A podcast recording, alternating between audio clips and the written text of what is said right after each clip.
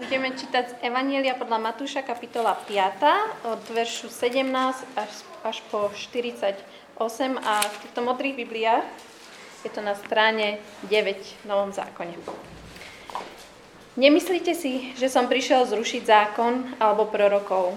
Neprišiel som zrušiť, ale naplniť. Ámen, hovorím vám. Pokiaľ sa nepominie nebo a zem, nepominie sa ani najmenšie písmenko, ani jediná čiarka zo zákona, kým sa všetko nestane. Kto by teda zrušil čo len jedno z týchto najmenších prikázaní a učil by tak ľudí, bude označený za najmenšieho v nebeskom kráľovstve. Kto ich však bude zachovávať a učiť, bude označený za veľkého v nebeskom kráľovstve. Hovorím vám, že nikdy nevojdete do nebeského kráľovstva, ak vaša spravodlivosť neprevýši spravodlivosť zákonníkov a farizejov. Počuli ste, že otcom bolo povedané, nezabiješ. Kto by však zabil, musí ísť pred súd. Ale ja vám hovorím, každý, kto sa hnevá na brata, musí ísť pred súd. Kto by povedal bratovi, hlupák, musí ísť pred veľradu. Kto by povedal blázon, musí ísť do ohnivého pekla. Keby si teda prinášal dar na oltár a tam by si sa rozpamätal, že tvoj brat má niečo proti tebe, nechaj svoj dar tam pred oltárom a odíď. Najprv sa zmier so svojím bratom a až potom príď a obetuj svoj dar. Pokonaj sa rýchlo so svojím protivníkom, kým si s ním na ceste. Inak ťa tvoj protivník odvzdá sudcovi, sudca strážnikovi a uvrhnú ťa do väzenia. Ámen, hovorím ti, nevyjdeš odtiaľ, kým nezaplatíš do posledného haliera. Počuli ste, že bolo povedané, nesudzoložíš. Ja vám však hovorím, každý, kto sa žiadostivo pozerá na ženu, už s ňou v srdci sudzoložil. Ak ťa teda pravé oko zvádza na hriech, vylúb ho a zahoď.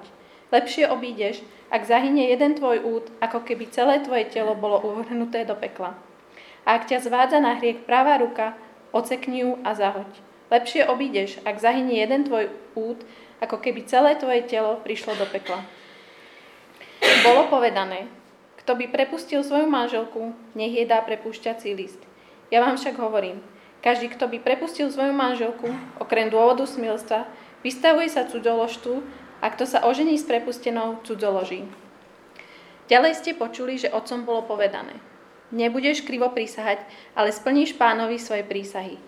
Ja vám však hovorím, aby ste vôbec neprisahali ani na nebo, lebo je Božím trónom, ani na zem, lebo je podnožkou jeho nôh, ani na Jeruzalém, lebo je mestom veľkého kráľa.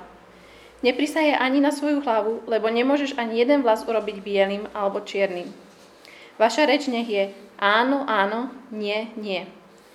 Čo je navyše, pochádza od zlého. Počuli ste, že bolo povedané oko za oko a zub za zub. Ja vám však hovorím, neprotivte sa zlému, naopak. Tomu, kto ťa udrie po pravom líci, nastav aj ľavé. Tomu, kto sa chce s tebou súdiť a vziať ti spodné rúcho, nechaj aj plášť. Ak ťa bude takto nútiť, niesť náklad 1 míľu, chod s ním 2. Kto ťa prosí, tomu daj a neodvracaj sa od toho, kto si chce od teba požičať. Počuli ste, že bolo povedané, milovať budeš svojho blížneho a nenávidieť svojho nepriateľa. Ja vám však hovorím, milujte svojich nepriateľov a modlite sa za tých, ktorí vás prenasledujú, aby ste boli synmi svojho Otca v nebesiach. Lebo on dáva vychádzať slnku nad zlými aj nad dobrými a zosiela dážď na spravodlivých a nespravodlivých. Veď keď budete milovať iba tých, čo vás milujú, aká vám patrí odmena? Či to isté nerobia aj mýtnici? A ak budete pozdravovať iba svojich bratov, čo robíte navyše? Či to isté nerobia aj pohania? Vy teda buďte dokonalí, ako je dokonalý váš nebeský Otec.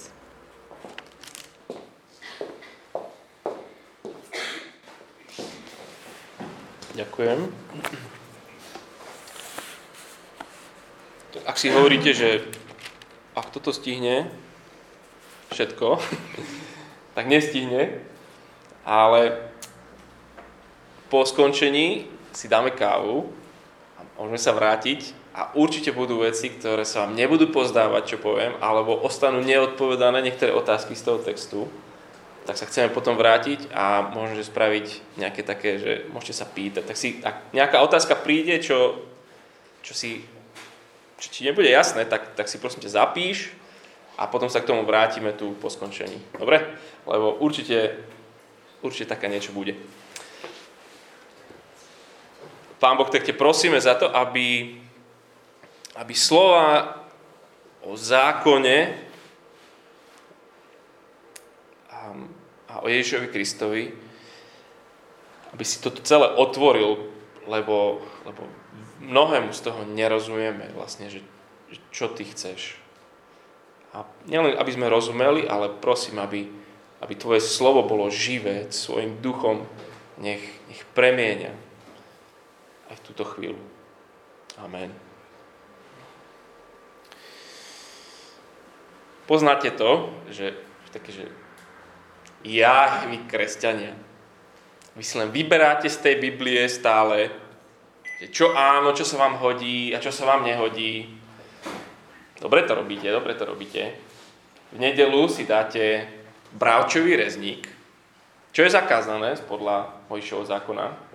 To akože mňam, ale právo matke by ste zobrali na potrat. Každý ste oblečení z látky utkanej z viacerých druhov tkaniva, vlákna. Spodajte štítok, 60% bavlna, 40% polyester. Hej, toto je zakázané podľa zákona. To je OK podľa vás.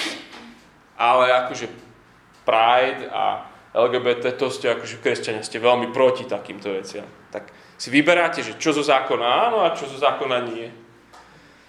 V sobotu ujdeš do roboty úplne v pohode a to je podľa Biblia zakázané a to porušuješ, ale keď sa ľudia navzájom spolu milujú a žijú spolu pred svadbou, to už zrazu je hriech. To už nemôžu, Boh s takým nesúhlasí. Čiže si vyberáte si z tých biblických textov, z tých zákonov, ktoré vám práve vyhovuje a z tých ostatných potom akože odsudzujete. Na, tam máš. Ako odpovedáte na takéto obvinenia? No, lebo tak farár v kostole hovoril a ja tiež tak si myslím. Alebo hej, dobre sa pýtaš, dobrá otázka, vieš, musím si to ešte premyslieť a potom ti to poviem.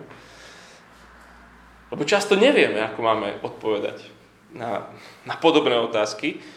Lebo starý zákon a tieto rôzne zákony a čo s ním je pre kresťanov paradoxne jednou z najmenej pochopených otázok. A dnes bude práve reč o starom zákone všeobecne a o Mojžišovom zákone konkrétne. A je to téma zákon, pri ktorej všetci driemajúci kostole ožívajú, oči žiaria, lebo však obľúbená téma, zákon. Od nového roka sa sústredíme na túto Ježišovu najznámejšiu kázeň.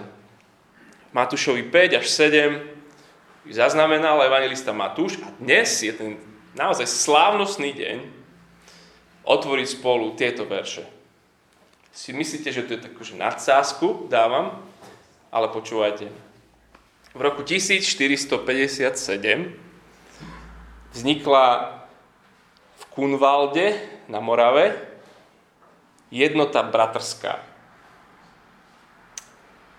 Prvá protestantská cirkev na svete. Skôr než Luther. A historik James Hutton píše o synode, ktorá bola v roku 1464, ktoré výsledok bol tento záväzok pre tých veriacich. Tam cituje, nadovšetko sa zaväzujeme k jednote viery v Ježiša Krista. Budeme spočívať v spravodlivosti a láske Boha. Budeme dôverovať živému Bohu. Budeme konať dobré skutky. Budeme si navzájom slúžiť v duchu lásky. Budeme viesť cnostný, pokorný, jemný, triezvy a čistý život. A tým budeme uisťovaní, že sa držíme naozaj pravdivej viery a že nám je pripravovaný domov v nebesiach. Počujete, čo vravia? Sme ospravedlnení Kristom, spočívame v jeho spravodlivosti, v jeho láske spočívame a preto sa zavezujeme, že budeme žiť pre Krista. ovocie ich viery, ich dobré skutky, ich potom budú uisťovať o tom, že naozaj tá viera je živá. A že majú nádej večnosti. Pokračuje Hutton. V každom detaili života, obchodnej, civilnej sfére i rodine, sa držali kázni na hore.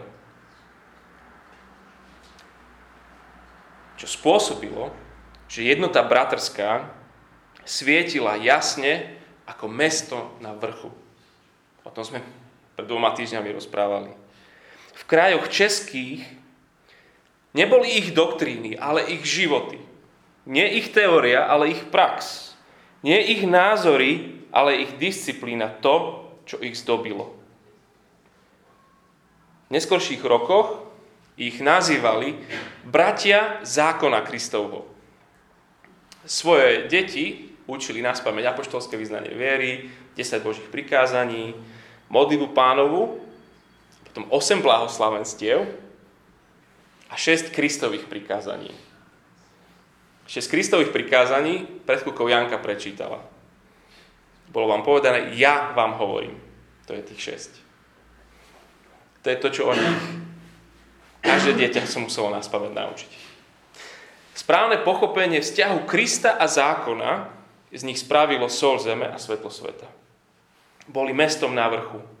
Takí velikáni ako Luther a Calvin o týchto ľuďoch z jednoty bratskej hovorili, že oni sú klenotom na korune cirkvi. Vo svojej morálke, zbožnosti aj v misii. Neboli žiadnou inou cirkvou doteraz prekonaní. Táto Ježišova kázeň vytvorila takú kultúru v jednote bratrskej, že ľudia videli ich dobré skutky a oslavovali ich Otca, ktorý je v nebesiach. Kiež by toto pochopenie a poslušnosť tejto Ježišovej kázni vytvorilo znova takú kultúru v cirkvi bratskej. Čo teda Ježiš hovorí v týchto veršoch? Čo vytvorilo takú krásnu cirkev? Úplne krátke by sa to dalo povedať, že Ježiš zákon naplnil, preto bojujme s hriechom naplno. Ak za chvíľku sa strátiš v tom celom texte a nič si nezapamätáš, tak toto si zapamätaj. Ježiš zákon naplnil, preto bojujme s hriechom naplno. To sú aj tie 2 záchytné body, ktorých sa držte, ak všetko ostatné bude chaos. Ježiš zákon naplnil, bojujme s hriechom naplno. Tak to prvé, Ježiš zákon naplnil. Na začiatku, v tom 17. verši, vo vzduchu visí obrovská otázka. Ježiš je ten storočia očakávaný kráľ, s jeho príchodom prichádza jeho vláda, a Ježiš akoby odznova žil celý príbeh Božieho ľudu. Keby ste čítali to Evanjelium, tak vlastne Ježiš vyšiel z Egypta, v krste prešiel cez Jordán a potom 40 dní bol na púšti, pokúšaný. A teraz je tu na vrchu. Je to iný vrch ako vrch Sinaj a na tom prvom prišiel zákon. A teraz tak tá veľká otázka znie, príde nový zákon. Príde nových 10 Božích prikázaní. Zruší sa tu starý zákon, alebo zákon pokračuje, nahradí ho, zmení ho. Čo bude s tým starým, keďže tu je ten nový? A táto otázka je kľúčová k pochopeniu celého Matúša. Dovolím si povedať, že Pavel a všetci ostatní písatelia vlastne túto otázku musia mať vyriešenú, keď píšu zbytok novej zmluvy. Čítam verš 17-18. Nemyslíte si, že som prišiel zrušiť zákon alebo prorokov? Neprišiel som zrušiť, ale naplniť.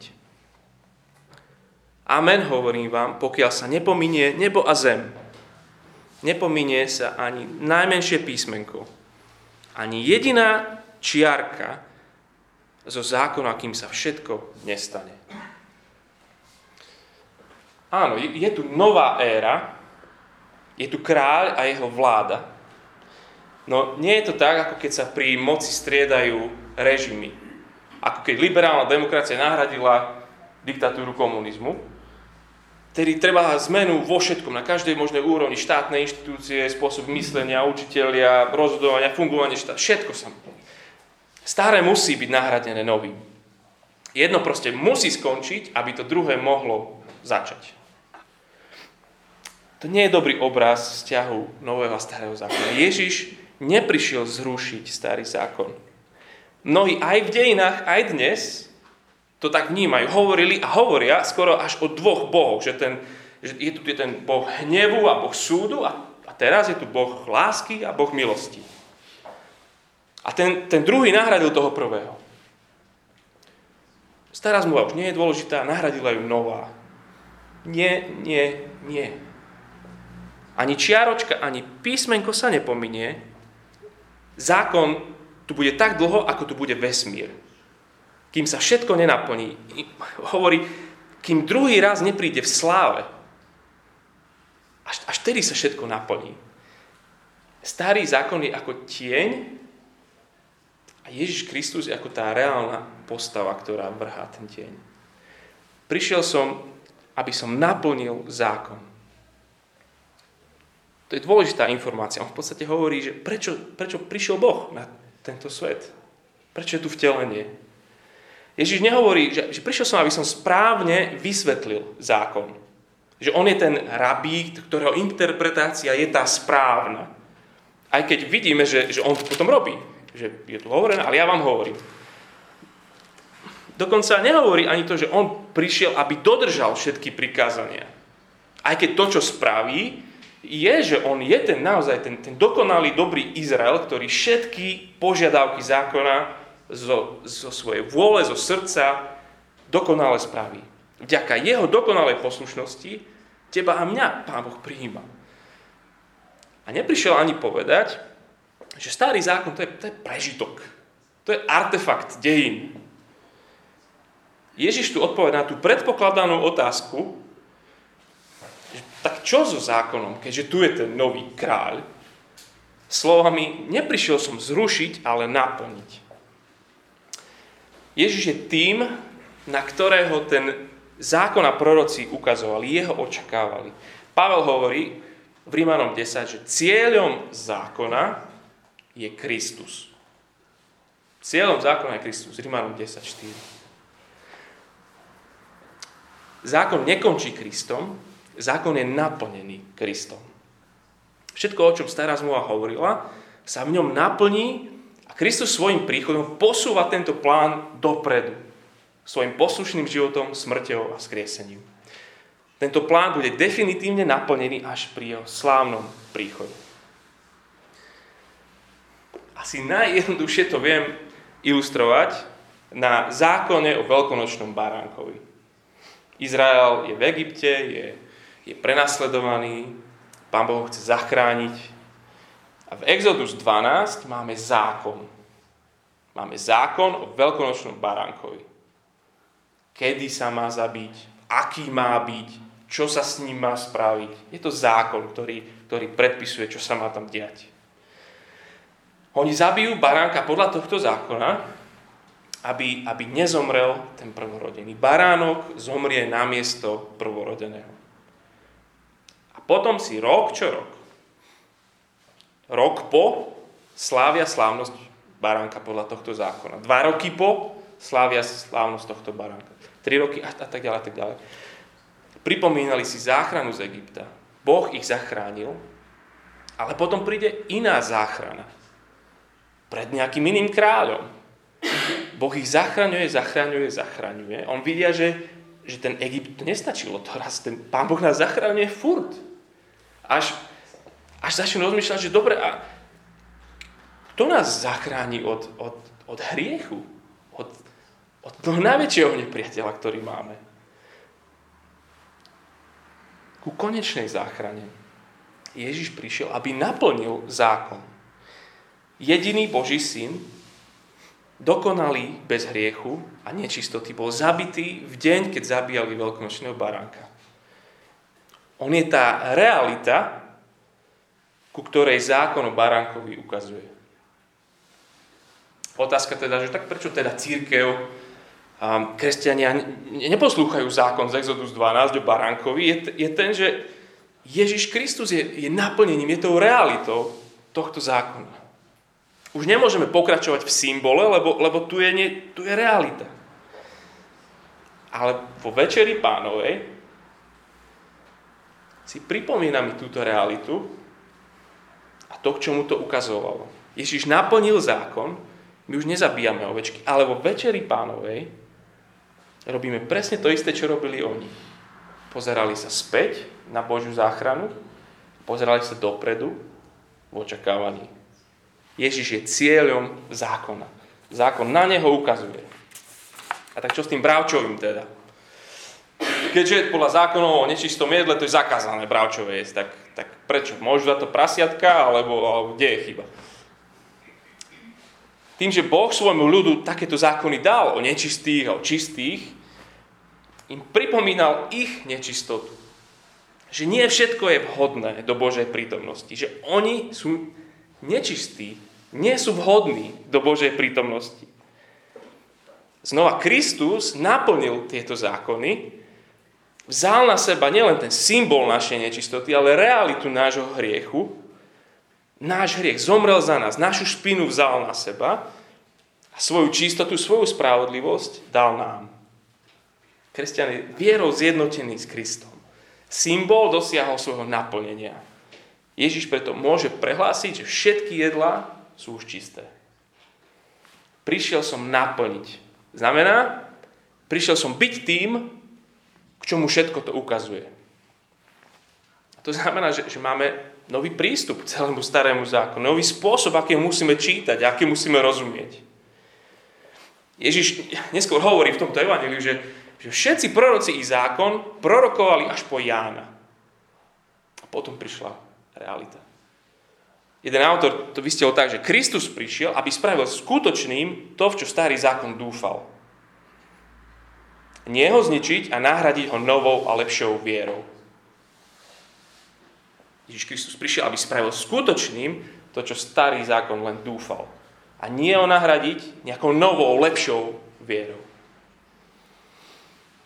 Ježiš je ten, ktorý naplnením všetkého dokonale naplnil zákon svojou životom, svojou zástupnou smrťou za nás zobral kliatbu zákona, zachránil nás od trestu za hriech, Ježiš ho vzal na seba pri svojom skriesení, triumfoval nad každým nepriateľom, telom, smrťou, hriechom, diablom. Sa hovorí, pozri na Krista, ale pozri na Krista. Hľaď na neho, pozri. On je naplnením všetkého, v čo starý zákon dúfal. Kristus naplnil zákon. Keďže Kristus zákon naplnil, druhá vec je, bojujme s hriechom naplno. Poslaním Krista bolo naplnenie zákona, poslaním kresťanov je byť poslušným zákonu. A ja viem, že poslušnosť zákonu nie je podmienkou vzťahu s Ježišom Kristom. Je prejavom tohto vzťahu. Poslaním Krista bolo ospravedlniť hriešnikov, poslaním kresťanov je žiť spravodlivo. Ako tá jednota bratská. Oni spočívali z ospravedlnení a v láske Kristovej. A teraz žijeme naplno pre neho. Tí, ktorí naozaj sú s Kristom jedno vo viere, budú bojovať za to, aby sa mu podobali v skutku. Tí, ktorí majú ducha, nekašľú na zákon. Tí, ktorí majú ducha, majú zákon vpísaný do srdc. To hovoril Jeremiáš. Tá nová zmluva bude, že zákon nebude tam vonku na tých kamenných tabletách. Ten zákon bude vpísaný na vaše srdce. Nie, že skončil, len je naplnený, je inde. Príchod Krista zmenil spôsob, akým Boha uctievame. Tie bohoslužobné zákony a civilné zákony, ale nezmenil spôsob, akým žijeme. Apoštol Pavel napríklad hovorí v Rimanom 14, že niekto pokladá určitý deň za dôležitejší ako iný, druhý hodnotí každý deň rovnako. tak nech je každý úplne presvedčený o svojom presvedčení. Hovorí o sobotnom dni, o dni odpočinku. Jedný tak a druhý tak a každý nech je presvedčený. No nikdy apoštol Pavel nehovorí. Niekto hovorí, že spať s kolegyňou je v poriadku, no druhý s tým už možno má problém. A každý nech si úplne je presvedčený o svojom presvedčení. To nikdy nehovorí. Nikdy. Zákon nie je niečo, vďaka čomu si zhromažďujeme zásluhy a na poslednom súde vysypeme to na váhy a uvidíme, dobre či zlé, ktoré vyhrá. Predtým hovorí, že blahoslavený je ten, ktorý vie, že je duchovne zbankrotovaný. Že nemá nič, čo by na tie váhy položil, čo by mohlo prevážiť tie zlé. Nemá nič. Blahoslavený, ktorý plače nad svojím hriechom, ten bude potešený. Ale tiež hovorí, že blahoslavený, ktorý je hladný a smerný po spravodlivosti. A tu je to zase. 19 a 20. Kto by teraz zrušil, čo len jedno z týchto najmenších prikázaní a učil by tak ľudí, bude označený za najmenšieho v nebeskom kráľovstve. Kto ich však bude zachovávať a učiť, bude označený za veľkého v nebeskom kráľovstve. Hovorím vám, že nikdy nevôjdete do nebeského kráľovstva, ak vaša spravodlivosť neprevýši spravodlivosť zákonníkov a farizejov. Má byť hladný a smerný po spravodlivosti, ale ak nebude ešte vaša spravodlivosť väčšia než zákonníkov a farizejov, nevôjdete. To je znova hlad. Ale sa zastav aj trošku, že to, čo tu Ježiš hovorí, tí učeníci museli byť šokovaní z toho. Veď on hovorí o zákonníkoch a farizeoch. To sú ľudia, ktorí sú experti na toto. Oni svoje životy zasvetili jednej veci. Dodržiavaniu zákona. A keď nie oni, tak potom kto bude?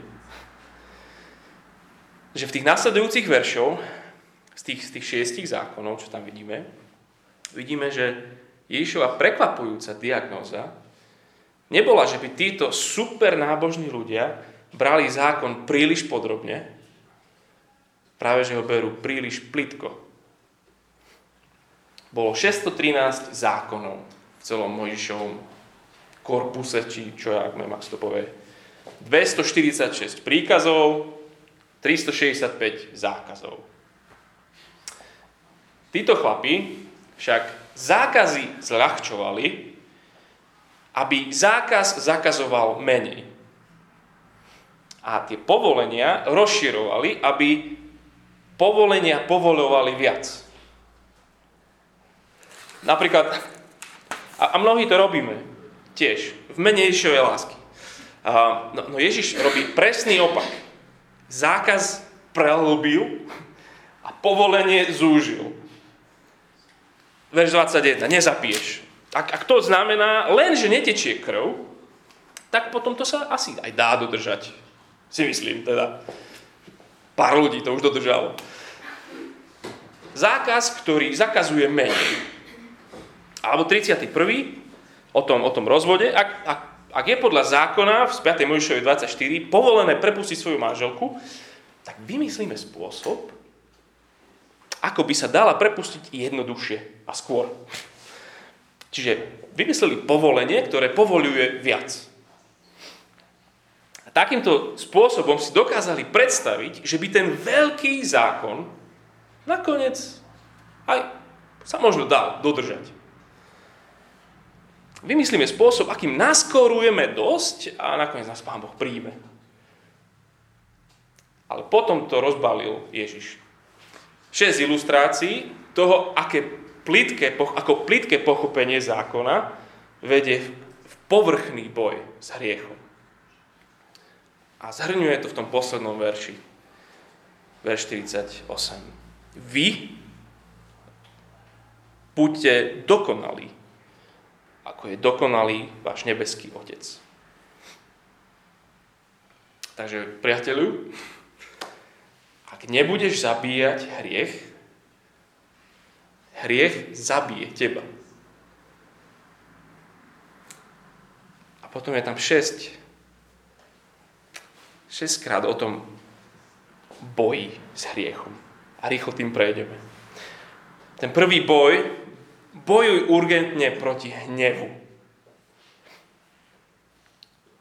Spomenieš si cestou na bohoslúžby, že si s niekým pohnevaný? Choď i hneď za ním. Urgencia, to je priorita. Máš s niekým nejaký spor? Rýchlo to vyrieš. Kedy? I hneď. Bojuj urgentne proti hnevu. Bojuj radikálne proti žiadostivosti. Vylúp oko, odsekni ruku.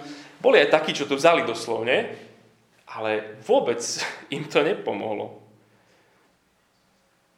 No náš problém skôr je, že ten boj s tým našim telom a žiadostivosťou bereme skôr tak plážu. Hriech nenávidieť, rozdrviť. Možno potrebuješ vymeniť smartfón za ten tlačítkový. Možno potrebuješ odhlásiť internet. Možno potrebuješ vyhodiť počítač. Ja neviem. Bojuj radikálne so žiadostivosťou. Bojuj nie ľahko vážne proti rozvodu. Mojžišov zákon umožňoval rozvod, ale tie dôvody sa rozširovali, až nakoniec mohol muž prepustiť manželku, lebo prihoreli vajíčka ráno, alebo proste... A mohol je napísať prepúšťací list a ahoj. Nič také. To je plitká poslušnosť zákon. Bojuj priamočiare proti lži. Verš 37. Vaša reč nech je áno, áno, nie, nie. Čo je navyše, pochádza od zlého. Čiže na čo prisahať na to, alebo stále hovor pravdu? A bude jasné, že si pravdu hovorí. Choď priamo čiaru. Nemlž. Žiadne polopravdy. Áno, áno, nie, nie. Čo je navyše, diabol. Bojuj sebeobetovaním proti zlu. 39. Neprotivte sa zlému človeku. Naopak. V tom 4 také príklady. O tom, že či si pripravený vzdať sa toho, na čo máš právo. Okupant Riman ťa mohol podľa práva prinútiť zobrať mu batožinu na míľu. Zneužil ťa. A ty mu ju zoberieš na 2. To čo? Alebo nemôžeš byť škrob, ktorého zaujíma, že len kedy mu vrátiš to, čo si požičal. Bojuj sebeobetovaním proti zlu. Bojuj láskou proti prenasledovaniu. Počuli ste, že bolo povedané, milovať budeš svojho blížneho a nenávidieť svojho nepriateľa. Nikde v starom zákone nie je napísané, že nenávidieť budeš svojho nepriateľa. Nikde. To oni si do toho pridali.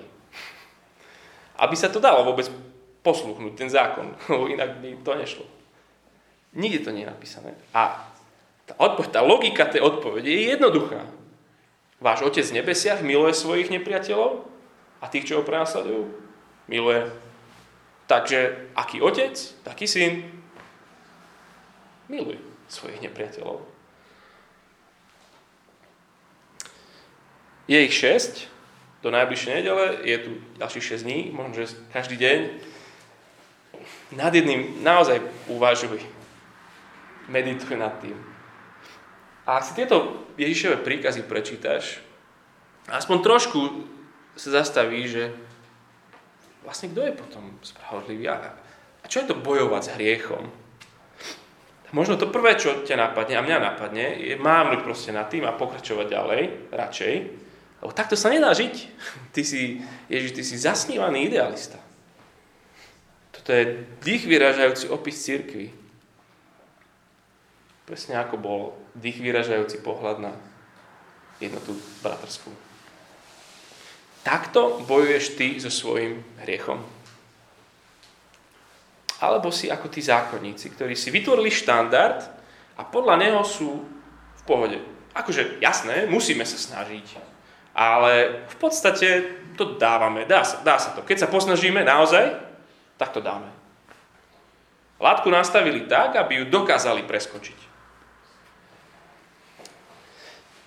Ježiš tu však nie je ako učiteľka škole, ktorá hovorí, že žiaci, musíte sa zlepšiť. Viac.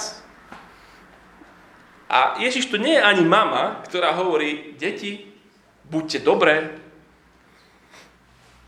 Ježiš autoritatívne to celé zhrnie a zakončí. Vy buďte dokonalí, ako je váš nebeský Otec dokonalý. Kristus zákon naplnil, aby si ty bojoval naplno. Dal ti tvojho ducha, svoju moc. Prečo ti ho dal? Aby si zomrel sám sebe a zomieral sám sebe. Dal ti svoju moc, aby si slúžil druhým okolo teba.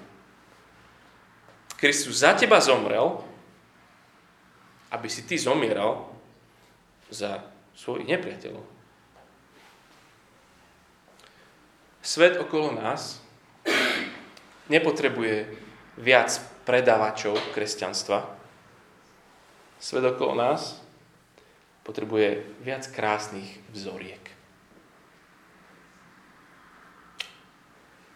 Môžeme chvíľku ticha ďakovať tomu, ktorý zákon naplnil.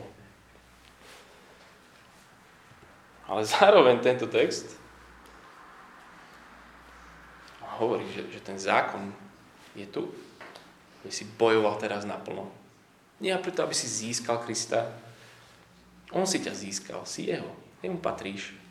Nič nezískáš tým, že budeš lepší. Ale keďže si Kristov, všetko daj do boja s hriechom. Bojuj s hriechom, lebo hriech bojuje s tebou. Tak sa modlíme a chvíľku ticha nad tým. Možno, že to skúsme mu vyznať, v čom z týchto hriechov ja vôbec nebojujem. A ďakujme jemu za to, že on je tým naplnením zákona. Že on je tým, k čomu všetko k nemu ukazovalo. On je cieľom. Chvíľke ticha, ja to potom zakončím modlitbou.